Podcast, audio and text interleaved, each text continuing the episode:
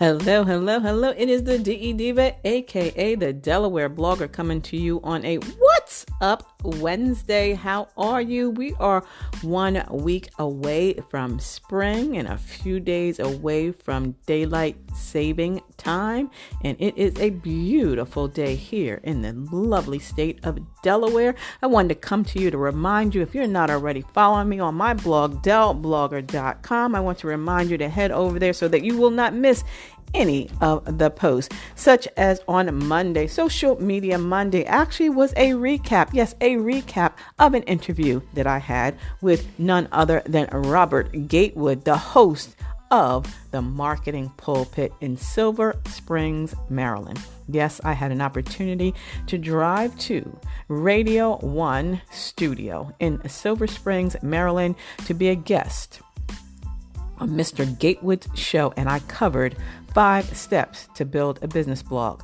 Now, it was not a long segment segment sorry so i didn't have a lot of chance to uh, cover everything. So on monday i actually recapped the five reasons to start a business blog as well as five steps to building a blog and as well as five tips to a successful blogging. So I want you to head over to delblogger.com to read them, but let me just give them to you quickly in case you don't have time to read. You can listen to this while you're working out, walking the dog, walking outside, sitting on the back 40, whatever the case may be.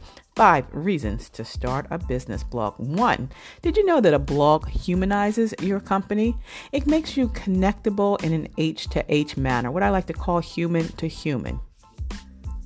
Number two, a blog provides more opportunities to be found online. There is a way to be found online using, you know, Facebook, Instagram, Twitter, and the like.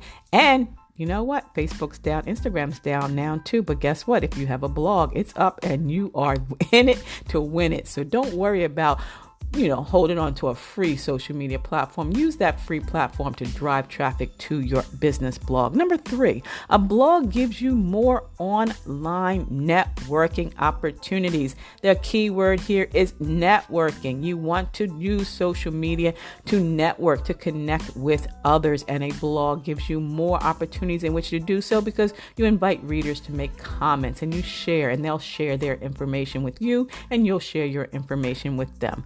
Number four, a blog allows you to spend more time with your audience.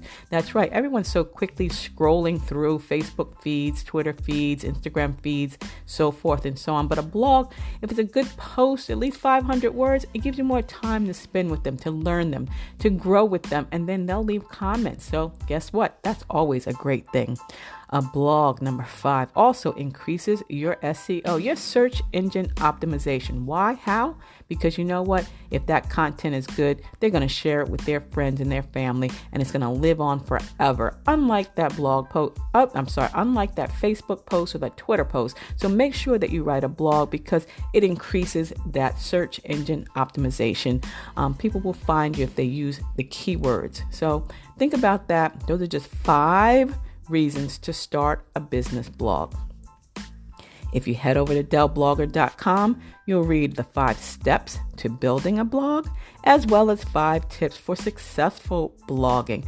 So, that is today's What's Up Wednesday coming to you from the Delaware blogger, aka the DE Diva. And don't forget to find me on Facebook, Instagram, and Pinterest at Del Blogger, on Twitter at Delaware Blogger, and you can see my face in a place on YouTube at AM Blake01. But what I like to say is just use that hashtag Delaware Blogger and I'll pop up all over the webosphere.